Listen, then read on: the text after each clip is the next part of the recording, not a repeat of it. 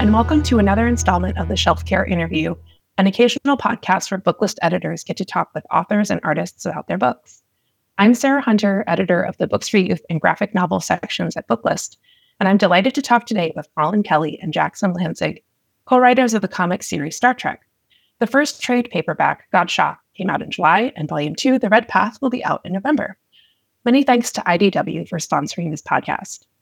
Before we get to the questions, let me tell you a little bit about my guests. Screenwriters and comic book creators Collin and Jackson have collaborated on a dizzying number of series together, including Captain America, Sentinel of Liberty, Batman Beyond Neo Year, and along with Brandon Sanderson, Dark One, as well as many others. They both live in LA. Thank you so much for joining us today, Collin and Jackson. Thank you, Sarah. It's really lovely to be here. Yes, absolutely. We're really glad to be joining you today. Wonderful. Um, so let's start with uh, the new series. Tell us a little bit about the origin story of your Star Trek comics.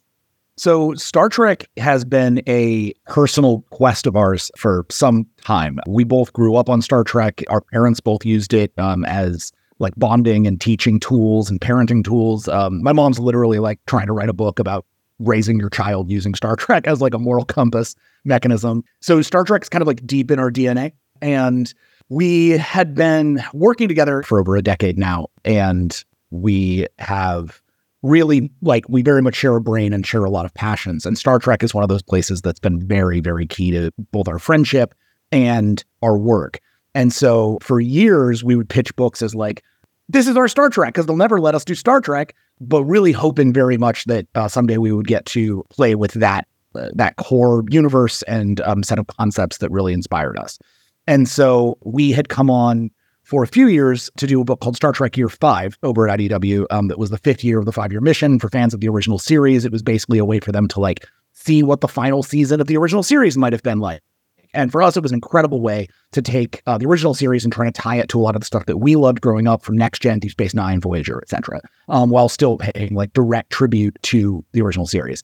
And what we discovered there was how much we loved doing that. We did that like a writer's room, like a television series. We brought a bunch of people in. We all worked together to tell the series. And so when we finished it, we uh, sort of said, like, look, the only reason we would come back to do Star Trek again would be if we got to do something really new and really fresh, not another series adaptation. And that's when Heather Antos, the editor of the line, who, who had just come on to IDW to edit that line, called us up and said, Hey guys, what does a book look like if it's just called Star Trek? And that was an incredible opportunity. I'm effectively kind of opening the gateway to the story that we have always wanted to tell. Um, Star Trek is literally one of the, um, you know, in contemporary culture, one of the very oldest shared universes. Uh, and treating it like that is when Star Trek really shines. So, what we were able to do was locate a single year, 2378, which is between uh, the end of Voyager and the start of Nemesis, when all of the characters of Star Trek that you know and love are on the table. So, with the opportunity to tell the ultimate Star Trek story, we pulled out all the stops and we realized that what we really wanted to tell is the story of our very favorite captain and commander, Benjamin Sisko, um, who is canonically one of the only captains who hasn't gotten his ending at the end of DS9 when he said he would come back. Um, with that as our core, we realized that we wanted to build out his crew and his ship with an all star cast of characters from all the shows that we know and love for one very special mission.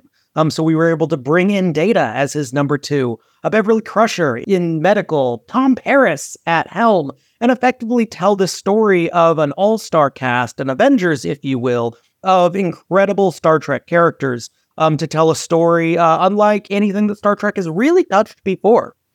You write about a lot of established characters. So, what's the most challenging thing about writing about iconic characters that a lot of fans have a lot of feelings about? What an excellent question. I think one of the most interesting things, or, you know, and Jack will have his own answer, but I think one of the challenges that we do face is taking the idea of a character and not just responding to what the fans want, but looking at what the character really needs to be ingesting all of the history of that character so you can pay respect to it, but not then just rehashing and playing the hits. Um, it's very easy to remix what has come before, but that is disingenuous to the legacy of the character. Um, by uh, absorbing and then moving forward and telling new stories, occasionally you can tweak the nose of what people expect. But ultimately, if you're just giving them exactly what they want, sometimes that's not going to be what they need. Similarly, I, I think uh, I mean, that's really well said, and I and I think it's it's similar to how you have to think of characters in general, right? What we try to do when we come onto an established character is is do what we would do if we were coming up with the characters ourselves, which is to say, establish a want and establish a need. Establish a thing that they believe is the thing that they need and want. And then reveal over the course of a story that what they believed that they needed is not actually what they needed. That's the center of drama. It's Aristotelian. It goes back thousands of years. And and ultimately it's it's just like sort of core to like the way that we tell stories. We think about human change, like how we adjust and change. And so coming onto Star Trek, one of the things that we immediately knew was Sisko was going to have a sense of what he needed coming into the story. And then by the time we were done with the story, you know, 30, 40 issues in, however long the, the story ends up going, how do we take him on a long journey that gets you to a point where he has gone through a revelation about his own situation, where he is now in control of his own situation, um, at least from an understanding of knowing what he needs and wants, and then can make those decisions um, at the end of the story that he would never make at the beginning of the story. And that to us is like is is drama. That's character. Star Trek is a little easier just because no stories have been told with most of these characters for a very long time. But on something like Captain America or Guardians of the Galaxy, especially, um, which is a book we're doing right now, where we took a hard left turn from what was happening before. And not because we didn't love it, but because there was nowhere we saw to go from that. And that meant looking at those characters and saying, okay, what do they coming out of the the the sort of optimistic world that they're in at the beginning of their st- uh, you know the story that they they left behind they think they know what they want and need how do we reveal that that's not true and find another way around to to get them to their next level and their next stage and i think that's the essence of trying to move these characters forward with the understanding that you can never move them so far forward where they stop being themselves it, we, we talk about putting the toys back in the box you're always going to have to put the toys back in the box i'm curious about how you got started writing comics together so collin and i's origin it sort of happened almost by accident we were initially college rivals. We were introduced through a mutual friend. And so for initially there was some like friction between us for a couple of years. And then we slowly became friends just by nature of always hanging out with this third friend. We'd all get in the the car, which is the only car any of us had, which was our friend's car. Which, which was a PT Cruiser, which is yep. a a, a, completely unnecessary detail to this story. But if we all recall the PT Cruisers, uh, they are a hilarious car. Yes. And Dave would uh, Dave Server is his name. He would drive us to the uh, uh, he'd drive us in his PT Cruiser to the local comic shop, and we would all get our comics, and we would all go eat pizza, and we'd all talk about our comics. And we basically had this like weekly comic book club that we would all do as like eighteen year old kids. And then as we reached the end of college, Collin and I uh, were in a small writing group together and ended up reading each other's work. And Collin's work was very very different than mine, like fundamentally very different. Mine was very very different than his but we were finding a lot of mutual respect in our work um, that's making us closer friends. And so when we got to the end of college, we took a road trip together. We drove out there uh, to Chicago, uh, stayed at a friend's house, drove back, and on the way we were talking about movies and television, and we we um, cracked a, a, movie that we thought would be kind of neat. And we wrote, and you know, because you have a lot of days in the car, but we wrote it out longhand, just you know, while we were driving. And then we stopped at this little motel outside of Yellowstone, and uh, we had one computer between the two of us, and we wrote as much of it as we could. We wrote about 85 pages that day, and they weren't good pages, but they were pages.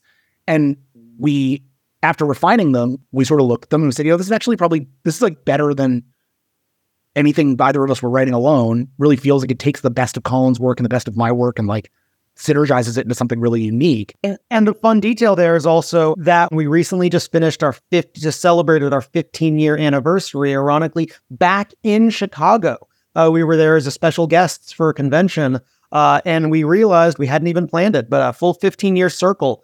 We are writing the books and stories that we love, and we are honored and privileged to get to work with incredible editors who trust us um, with some absolutely incredible stories. So you obviously spend a lot of time thinking about Star Trek and dwelling in those worlds and thinking about those characters. So either separately or together, in your opinion, what is the best Star Trek series? I mean, we'll have the same answer. Deep yeah. Space Nine. I'm on record for Deep Space Nine on this one. we love many of the Star Trek series. Um, all of them have absolute value, and this new age of Star Trek that we're living in is absolutely incredible. Uh, I don't think we can gush loudly enough about Lower Decks. You know, I think Strange New Worlds. There's incredible stuff going on in Strange New Worlds. Absolutely. Um, the newest season is, of Picard has been an absolute dream for any Star Trek fans. I will occasionally go to the mat for Voyager. It's the redheaded stepchild of the Star Trek franchise. Um, I love some of those characters, and that's why we get to see them. Especially uh, as fans, we will move into our. We are currently uh, working on the fourth arc of our run, where some very exciting Star Trek Voyager characters will uh, will make their debut. And yeah, I, I, I think we are we are overall in love with the Star Trek mythos and world. So picking a favorite is a mean question. I have a real soft spot, um, obviously, for the original series. I think the original series is a a really beautiful template for everything that came after it. But simultaneously, it also does something really unique to it, which is like all the other Star Trek series, pretty much to the one, are ensemble series. They are built around a large ensemble and uh, really pass the torch around the bridge, around the crew, and around the place. TOS is not. TOS is remembered as an ensemble because the movies are ensemble, but TOS is a, is a triumvirate. It has three leads. It has Kirk, Spock, and Bones, and everybody else gets like a little time in the sun. It's so it's such a perfect little story engine. TO, I think TOS is just a, a really beautiful magic trick. Um, and and having operated inside of it for so long, I think it really felt that sort of felt like Star Trek grad school for us. Deep Space Nine has my heart because it is the one that was willing to not just tell ensemble stories, um, or even tell the story about like a universe, like really codify the universe and and and start making it feel super constructed and uh, and and and clockwork. There's all of this like world building, which is is I just love, um, and obviously as a as a young person, really attached myself to. I just finished a rewatch because my wife had never seen it, and and she wanted to finally watch it so that she could read the comics. And the thing that really blew my mind in rewatching it was the degree to which the show is dedicated to no one being perfect. All of these characters are people and they're surviving inside of a utopia, but they are not utopic people. They are the kind of people who end up on a frontier space station that's nowhere near the utopia. And what is it like to try to live those utopian ideals when you yourself are really not cut out for it? Deep Space Nine respects every one of its characters as people and refuses to thinly sketch them or treat them like caricatures. And to its detriment, that is one of the things that TOS really did do, especially with its alien races, is really thinly sketched them and really created kind of broad cutouts. Because I think at the right. time that was what people needed in order to ingest it. But by the time we get to Deep Space Nine, people are ready for the gray. And they're ready to find sympathy even in the most reprehensible of us and I think that is that is once again that human story, um, and that's the thing that we we absolutely latch onto uh, and think is some incredible storytelling. Librarians are always on the lookout for books for their collections that maybe have slipped under their radar. So I'm wondering if you can share some underrated comics artists or writers who you really love, who you think deserve more attention. So I already mentioned Chris Cantwell, who is working with us on Defiant.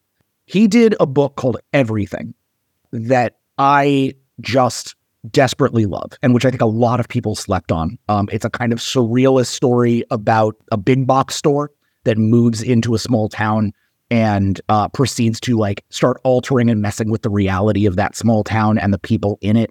It's very strange and very interesting and a really beautiful critique both of capitalism but also of our the way that we interact with capitalism in our day to day lives. It's a it's a it's a really beautiful series, and I think oh I think more people should read it. A friend of ours who's a, truly a dear friend and is an incredible writer, and frankly does not get enough love, is Cecil Castellucci. Oh yeah, Cecil is an absolute treasure trove, one of the smartest people we know, one of the kindest people we know. Um, I think her work is poignant and beautiful, and um, really can sit nicely on a shelf. Uh, yeah, and I think I think um, it's the kind of stuff that a lot of people can fall in love with if they only had the opportunity to um, to take a look. Uh, Shifting Earth is her newest book, and uh, a lot of people slept on it, and it's a great book. It's very interesting. It's about climate change. Uh, it's about the way that we deal with um, concepts of hope uh, and despair. It's a it's a really it's a really beautiful book. Um, she also has a lot of great short stories. I don't know that th- there's a lot of collections of them, but um, her short story work is is is outstanding. Um, we got some advice very early on in our careers that the people who really are the tastemakers, the ones who will find your fans, the ones who will really engage with people and bring your work to them are librarians. Neither of us grew up wealthy. Um, living at the library was really where we both cut our teeth. Um, fell in love with comics because our librarian was the sole librarian in town who was willing to invest in a graphic novel collection when almost every adult we would ever meet rolled their eyes um, because of our local libraries, we were able to kind of crack into this industry that we now is our entire life. Like, cannot speak highly enough about the noble and wonderful work done by uh, this nation's librarians, especially in this complicated day and age. Um, so we, we are just, if we can gush back to the listener, um, we are very pleased, honored, and proud of all the good work you guys do all it takes is one librarian to hand you like a book that you don't expect to set you down a path of yep. like really fascinating book discovery. Literally, both of us have that story. Um, it was crucial in both of our lives. Uh, I, I, spent more time at the library in high school than pretty much anywhere else. Um, and, and and I think that was true of me in certainly that was true of me in elementary school. My elementary school library was like where I lived. Like I, I just was there. all the time. Don't don't put me in an arena. Do not send me to the bleachers. I have no place in your book club, but you can plop me down in any library and I will be happy as a clam. There is nothing better than the smell of books and the quiet rustling of pages. Uh, I'll take that over the cheer of a crowd any day. that seems like a really great thought to end this. And it's about all the time we have for it anyway. So thank you again for talking with me today about the books and about Star Trek. I love talking about Star Trek. And thanks also to IDW for making this podcast possible. Hope you all have something excellent to read next.